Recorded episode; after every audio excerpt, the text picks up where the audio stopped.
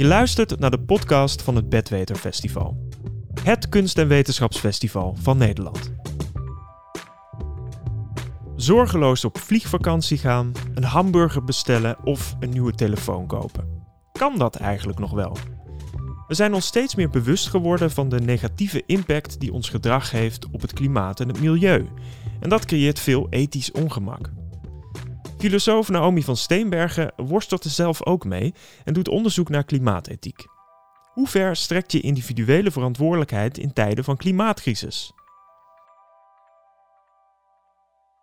Naast mij zit filosoof Naomi van Steenbergen, docent aan het Ethiek Instituut van de Universiteit Utrecht. Um, ja, jij bent dus uh, voor je werk voortdurend bezig met allerlei vragen over uh, moraliteit. Maar ik begreep dat eigenlijk het onderzoek wat je hebt gedaan hiervoor, of, of nou ja, de, de, de dingen die je hebt geschreven, je hebt er wat lezingen over gegeven, over het idee van individuele verantwoordelijkheid in tijden van klimaatcrisis. Dat is eigenlijk begonnen met een persoonlijk ethisch dilemma. Um, en ik Ja. vroeg me af of je daar iets over kon vertellen. Het was een uitnodiging voor een bruiloft. Ja, inderdaad. En ik hoop heel erg dat, eh, nou, ik ben blij dat degene de, over wie het gaat hier niet, eh, eh, dat ik zeker weet dat hij hier niet aanwezig is. Nou ja, begonnen. Ik denk dat dit, ja, eigenlijk wat jij net vertelt geldt voor mij ook. Hè. Het zijn allemaal dingen die ik vroeger ook eh, zorgeloos deed. En waar, waar je dan toch steeds meer een besef krijgt hoe problematisch het eigenlijk is. En hoeveel impact je daarmee hebt op, eh, op de wereld, op andere mensen. Maar inderdaad, dit was wel een soort van ehm, heel confronterend moment. Ik werd uitgenodigd eh, door een vriendin, een hele goede vriendin van mij. Met wie ik ook een hele tijd eh, ehm, in, een, in een huis heb ik huisgenoten ben geweest in mijn studietijd. En die, ehm, nou ja, we gingen weer eens een keer kletsen met elkaar en leuk. We hadden elkaar lang niet meer gesproken. Hoe gaat het met jou? En hoe gaat het met die? En hoe gaat het met die? En eh, toen vertelde ze, ja, ehm, weet je, ik heb echt uh, super goed nieuws. Ik ga trouwen. En eh, oh, nou leuk. En nou ja, dat hele, nou ja, helemaal blij voor elkaar. En hoe gaat het eruit zien? En wie komen er allemaal? En nou, het, wordt geweldig. En eh, wat gaan we het fijn hebben samen? En toen zei ze, ja, ja. En eindelijk ga ik jou eens een keer in een jurk zien. eh, want eh, het is op het strand in, eh, in Mexico. En toen dacht ik, shit. Eh, want ik was al helemaal met haar meegegaan. En, Ja. oh, en we doen het samen met al onze vrienden. En toen dacht ik, maar ik kan toch niet naar Mexico gaan vliegen?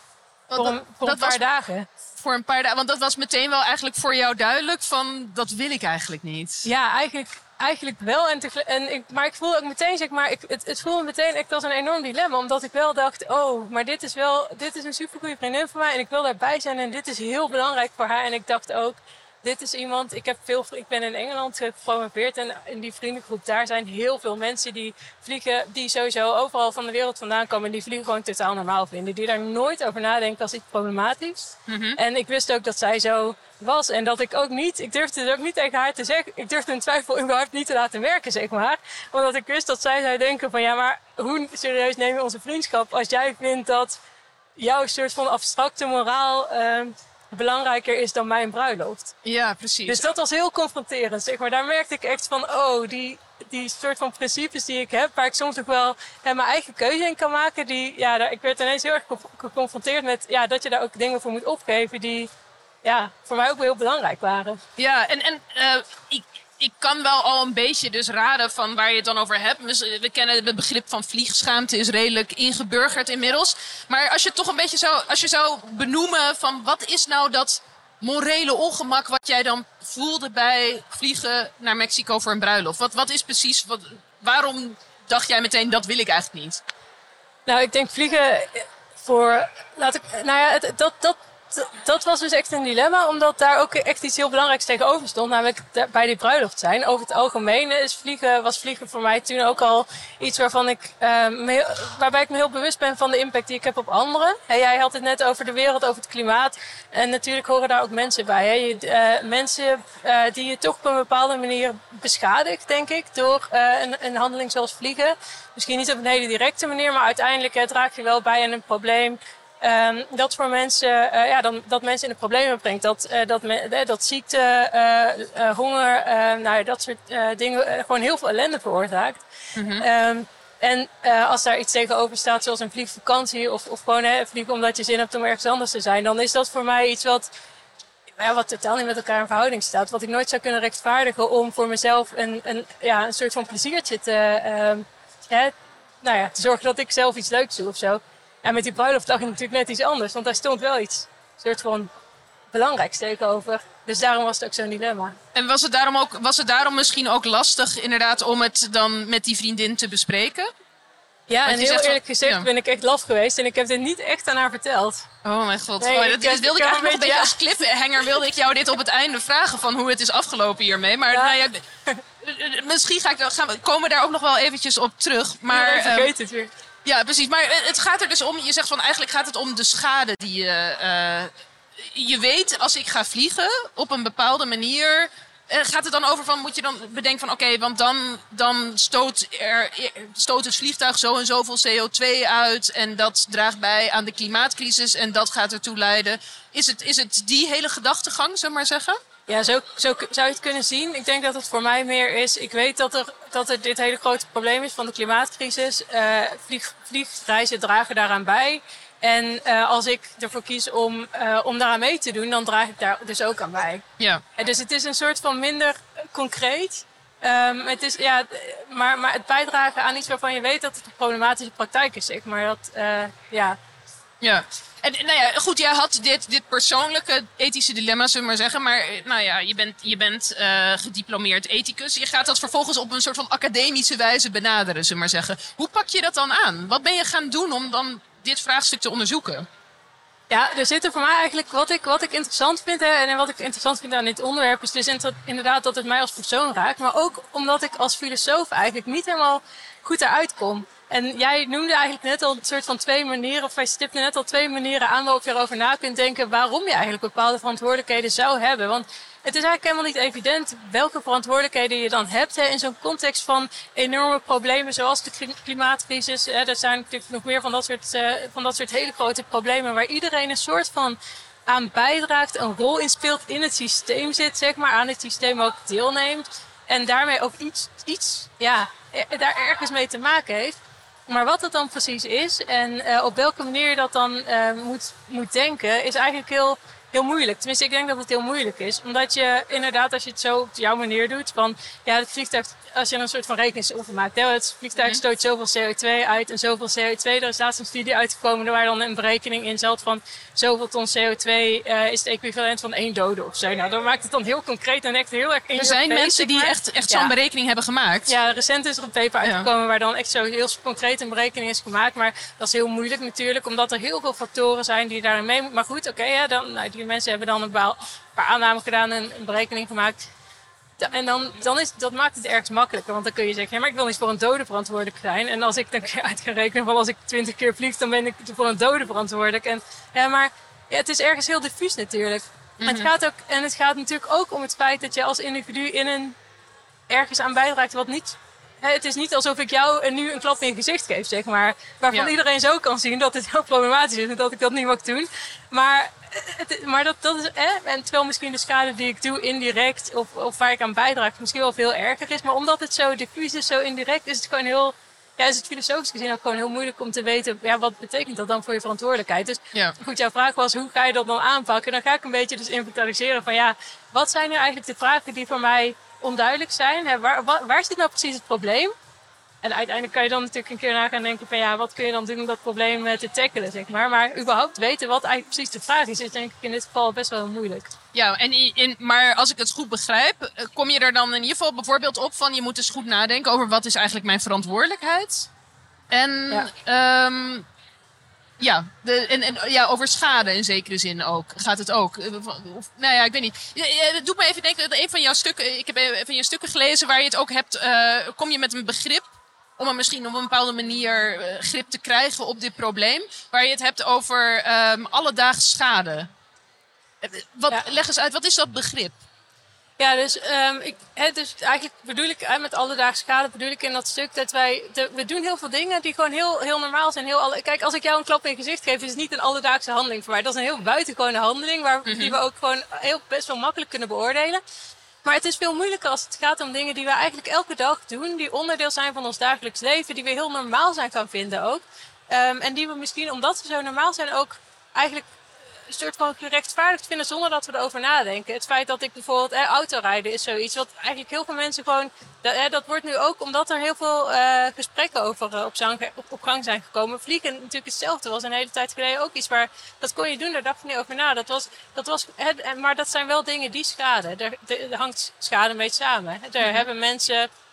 Ehm, zo, al, al die dingen die problemen veroorzaken, ook kleren kopen. En dat was misschien ook iets waar we twintig jaar geleden veel minder over nadachten. Eh, dat deed je gewoon. Als je nieuwe kleren nodig had, dan kocht je kleren. En die kocht je dan ergens. En, en tegenwoordig ehm, zijn we ons veel meer bewust van het feit dat al die dingen, hè, dat, dat daar heel veel problematische praktijken mee samenhangen. Terwijl ze tegelijkertijd toch dingen zijn die voor ons heel normaal zijn om te doen. En dat bedoel ik met het alledaagse kader. Dat er zo, ja, in, in, die alledaagse dingen die we doen, dat we daardoor toch andere mensen benadelen of inderdaad zelfs eh, schaden. Ja, en ehm, nou ja, je zou zeggen van in zekere zin ethische vraagstukken, die, dat zijn juist echt vraagstukken van alle tijden. Hè? Ik bedoel, er zijn filosofen die, die, die, die daar al, al duizenden jaren over, over spreken. Wat is het juiste, wat is het goede leven, al dat soort zaken. Ehm, maar jij hebt het er ook over in, in, in eh, stukken die je hebt geschreven van ja, dat idee van alledaags schade, dat, heeft, dat, dat brengt dus een soort van nieuw component, een soort van een nieuw problematisch ethisch component. Nou, nu heb je er al een beetje aan geraakt van het idee van.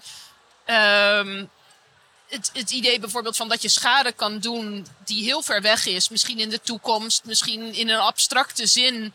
eh, op een manier dat misschien eerder niet bestond. Maar kan je nog, nog ietsje meer proberen uit te leggen. Wat is er nou precies nieuw aan het ethische vraagstuk van, van alledaags schade. Waar we ons dan bewust van zijn geworden?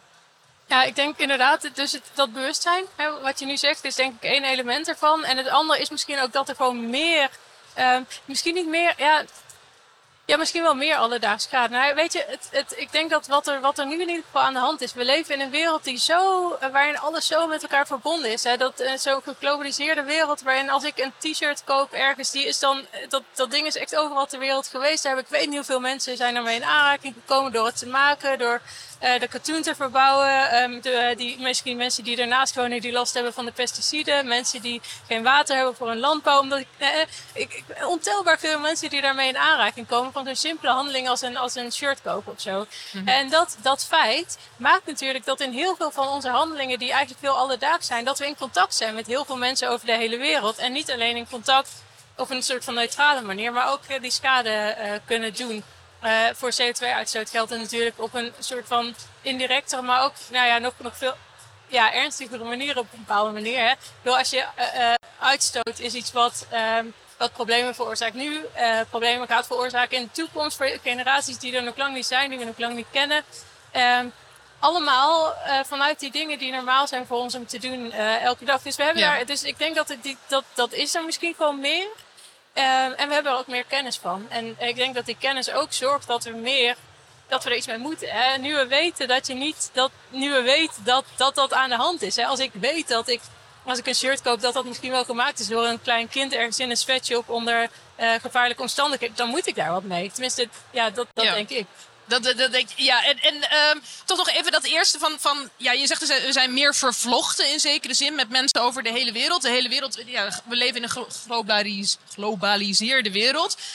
Um, waarom maakt dat dan, um, uh, kan je nog iets meer uitleggen, waarom zou dat het dan moeilijker maken om je moreel juist te, uh, te gedragen? Of, en misschien kan ik je een beetje een voorzet geven, want uh, we, hadden het, we hadden eerder een voorgesprek en toen had je het er ook over...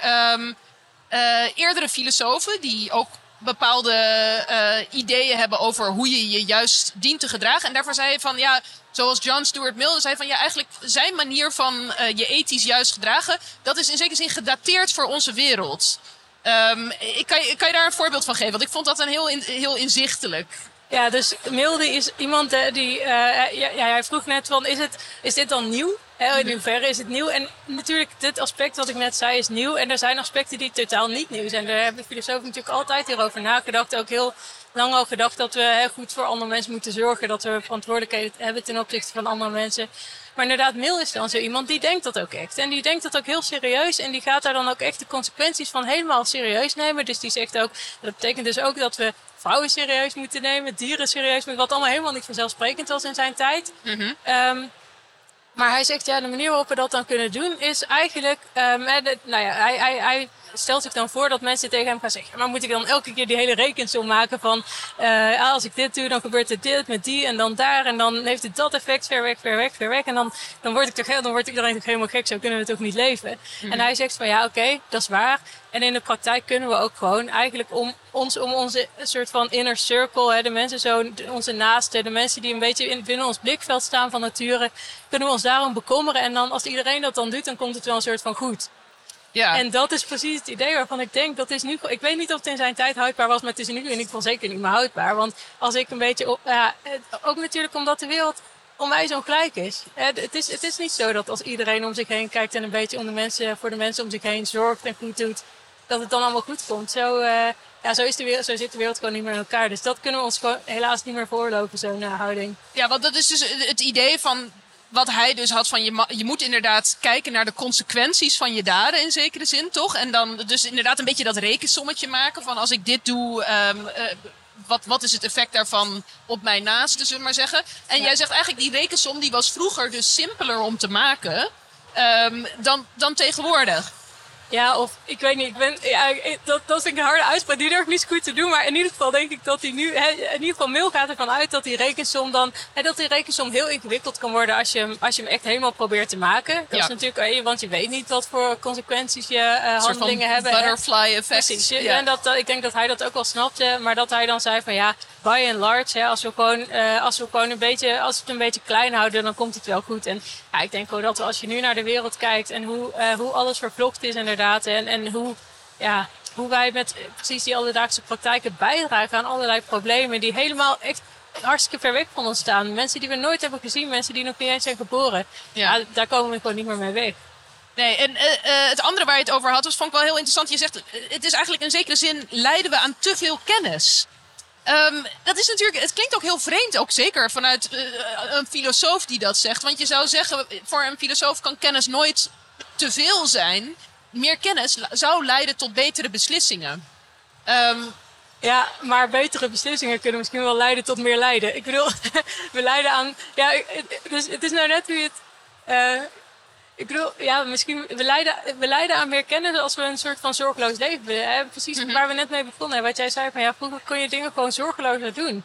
En die zorgeloosheid is gewoon weg, denk ik. Voor een, voor een groot in ieder geval voor mij wel. Eh, en voor een heel groot deel. En ik merk ook wel echt aan veel mensen om me heen. Dat je, ja, het, je kunt het gewoon zonder nadenken. Je bent je bewuster van heel veel dingen. En het is gewoon moeilijker om dingen zonder nadenken te doen. Ik weet niet of dat achteruitgang is. Ik denk eigenlijk dat het vooruitgang is. Maar het maakt dingen wel echt veel moeilijker. Ja, dus we, we leven in een complexere maatschappij. Misschien kunnen wij mensen dat gewoon eigenlijk... Ja, je zou bijna zeggen gewoon niet aan. Tenzij we er de hele tijd bezig zijn om allerlei ingewikkelde studies, uh, ethica te volgen, om dit misschien hier vat op te krijgen. Nou, weet je, ik denk, ik weet niet of het probleem is dat we een soort van meer theorie moeten hebben. Ik mhm. denk eigenlijk meer dat het zo is dat we gewend zijn om na te denken over bepaalde aspecten van ons leven als dingen waar we niet over na hoeven te denken. En, en, dus, en dat zijn de alledaagse dingen. En dat is heel, ik denk dat het, ik ben geen psycholoog, maar volgens mij is dat een heel normaal psychologisch verschijnsel. Dat, je, uh, dat, er, dat er gewoon een soort van set aan dingen is die je gewoon doet. Waar je ook uh, op, wil, op wil en denkt te kunnen vertrouwen dat ze normaal zijn. En dat je daar ook niet de hele tijd bij stil hoeft te staan. Of die wel, of die wel, of die wel mogen, of ze wel oké zijn, of je, wel, hè, of je er wel goed mee doet. En precies dat idee van alledaags schade, het, precies het, het bewustzijn van het feit dat heel veel van de dingen die wij eigenlijk heel erg gewend zijn, eigenlijk heel problematisch zijn als je erover nadenkt. Mhm. dat, dat komt, ja, daar komt die frictie vandaan, zeg maar. En daar komt dat ongemak vandaan, denk ik. En ik denk dat, dat die frictie en dat ongemak eigenlijk heel, het is heel goed dat we dat voelen. Uh, maar het, ja, het neemt natuurlijk die zorgeloosheid wel, uh, wel heel erg weg. Ja, nu goed, we hebben een beetje een, een, beeld gekregen, eigenlijk jouw analyse, zullen we maar zeggen, van het probleem, van, van de situatie waar we allemaal in verkeren. Um, helpt dat jou, helpt dat jou en, en, en ons misschien hopelijk ook dan op een bepaalde manier ook om met dit soort problemen om te gaan? Of is dat een tweede stap waar je je nog toe moet zetten? Ja, dat vind ik heel moeilijk. Kijk, het helpt ja, um, Hebben we er iets aan praktisch gezien? Ik denk het wel. Ik denk het wel. Want ik denk dat je zonder dat bewustzijn kun je, uh, als je niet nadenkt over je keuzes en je gaat gewoon door de wereld alsof er niks aan de hand is, dan, uh, ja, dan, nou ja, dan, dan, nou ja, ik, ik, zou daar, ik zou daar niet voor willen kiezen. Ik zou daar ook niet naar terug willen, zeg maar. Uh, dus ik denk dat het in die zin al helpt. En het helpt, dus ik denk wel dat het mij helpt om betere beslissingen te maken. Ehm, maar het is tegelijk ook heel moeilijk. Mhm. En ik denk juist dat, dat het heel moeilijk is, omdat het eigenlijk overal eh, een soort van vat op krijgt. Hè? Dus eigenlijk, juist als je dat idee van het feit dat hele normale handelen, normale, hè, tussen aanhalingstekens, dingen die, die, die, waarvan ik dus eigenlijk, als je erover na gaat denken, denk dat ze niet normaal zouden moeten zijn, maar waar we wel heel erg aan gewend zijn. Ja, dat is natuurlijk een hele, hele eh, onprettige positie om in te zitten. Dus ja, in die zin helpt het ons eh, ook ja, een soort van een hele vervelende richting op. Dus het is, het, ja, het is eigenlijk ook maar net wat je bedoelt met die vraag. Ik denk wel uiteindelijk dat we in staat zijn om beter eh, te reflecteren. Maar het is dus wel heel moeilijk om jezelf, tenminste dat, dat is ook mijn ervaring wel, om jezelf dan te beschermen tegen de, tegen de impact van die realisatie of zo. Omdat die ook omdat het niet duidelijk is. En dit is trouwens ook een vraag die ik dan als filosoof heel erg interessant vind. Waar stopt het dan? Ja.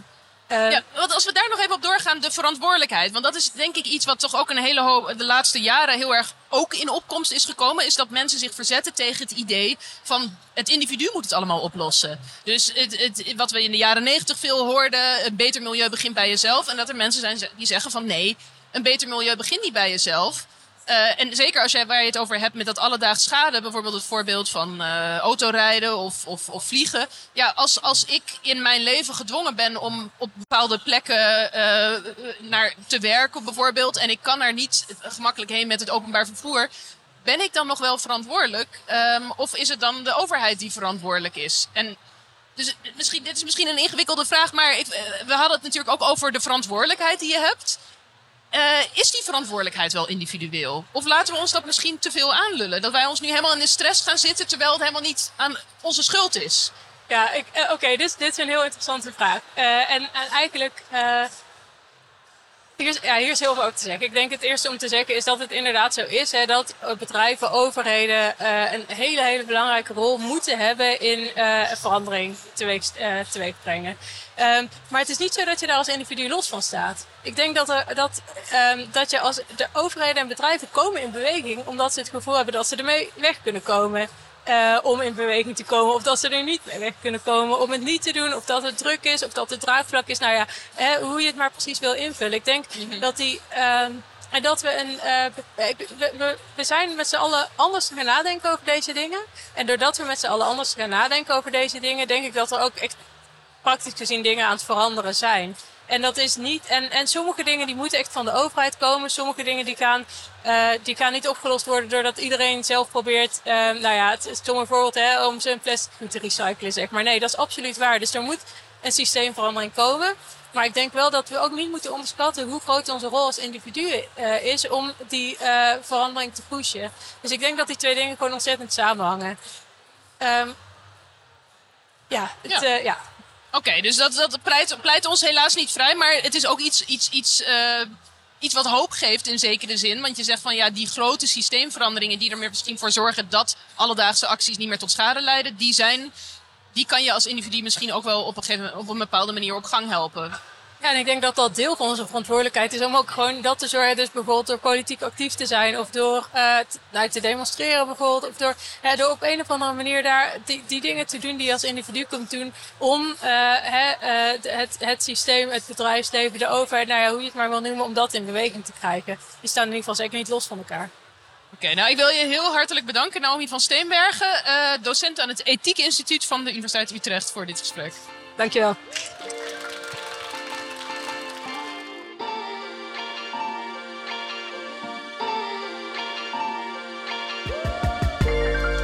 Je hoorde een aflevering van de podcast van Studium Generale.